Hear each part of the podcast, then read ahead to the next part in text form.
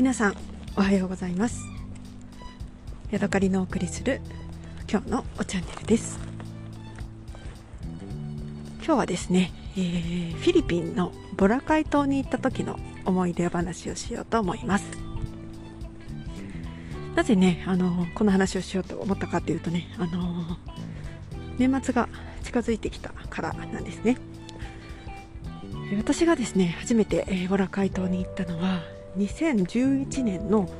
お正月のちょっと前ぐらいでした。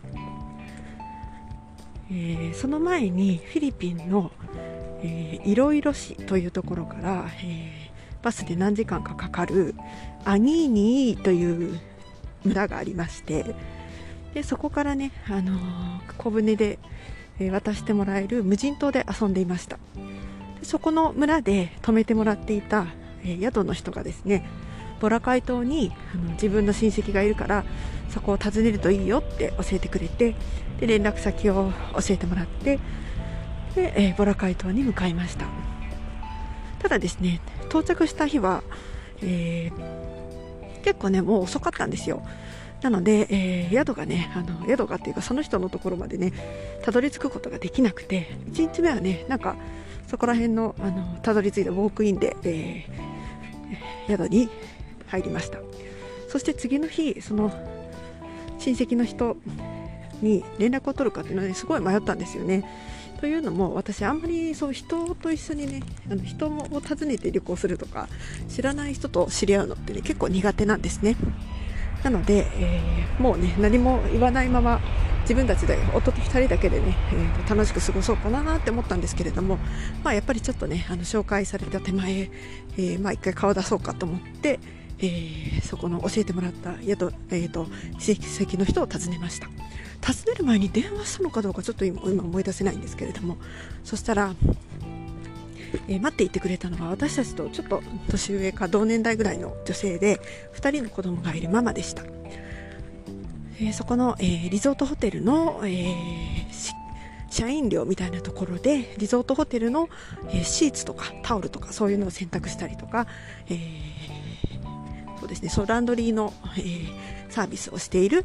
で働いている女性でした。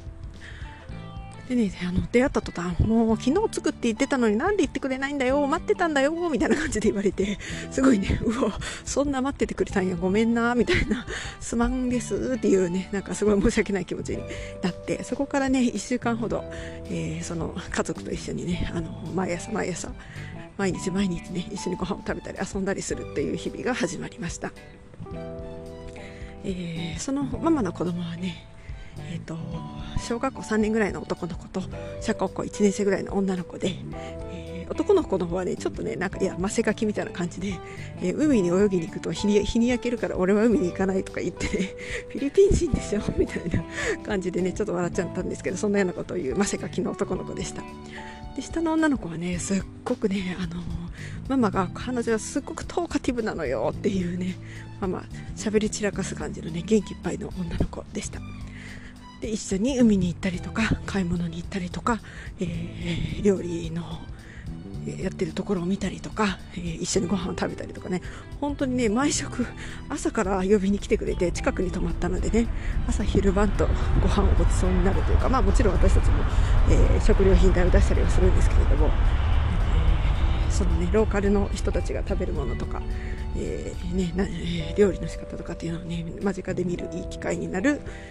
楽しい1週間でした。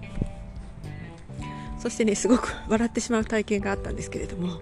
そのねママたちが働いているホテルがね12月31日にガラディナーをするんですね。で、その日はそのホテルに泊まっている乗客が全員なんかもう決まったビュッフェみたいなものを食べるっていう決まりがあるみたいなんですね。でそのボラカイ島では12月31日に花火が上がるんですよ。でさ花火が上がる前にみんなでビュッフェを食べて、で花火を見て、まあ、なんていうのかな年越しみたいなそういうイベントなんですけれども、お客さんたちがビュッフェを食べた後に従業員が食べてもいいっていうなんかそういう一日らしくて、で私たちも一緒に行こうよって誘われてで、フィリピン人の親子と一緒に、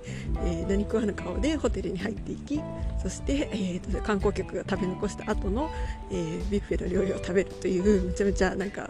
ニヤニヤしちゃう体験をしました。で私たちはねやっぱり日本人っぽくなってるのでまさか食べ残しを食べに来たとは思われてないと思うんですけれども、ちょうどねそこら辺のまだその観光客はわらわらといたりするのでたまたまそこにいた日本人家族にあらこんにちはみたいな感じでなんか声かけられてなんかちょっとね焦って、ね、まさかあなたたちの食べ残しを食べに来ましたとも言えずなんかそうなんです観光でね来てましてみたいなそんなね、汗汗しながらねお話ししたことを覚えています。ね、そこで1週間彼らと、女の子男の子からママとね一緒に過ごしてねすごいなんか楽しかったなっていうことをね、同じ年末だからね急に思い出したので、録音してみました。はい、というわけでそうそうお茶ではないんですけれどもその時にね衝撃の飲み物っていうのがありました。彼らが、対峙している宿というのかな従業員宿舎の、食堂でねいつもご飯食べてたんですけれども、冷たい水が出てくるので私たちはいつもそれをねごくごく喜んで飲んでたんですけれども、ある日その冷たい水が出てくる、ディスペンサーがですねディスペンサーの水をですね普通に水道からねダーってねただ入れてるだけだったということを見たときにうわめっちゃ普通に水道水飲んでたわと思ってねのけぞってしまいました。でもね全然お腹も壊してなかったので、だいぶ私のお腹はその時にすごい強かったんだと思います。そして夫はねその事実をね夫に言ったらお腹壊してしまいそうだったので、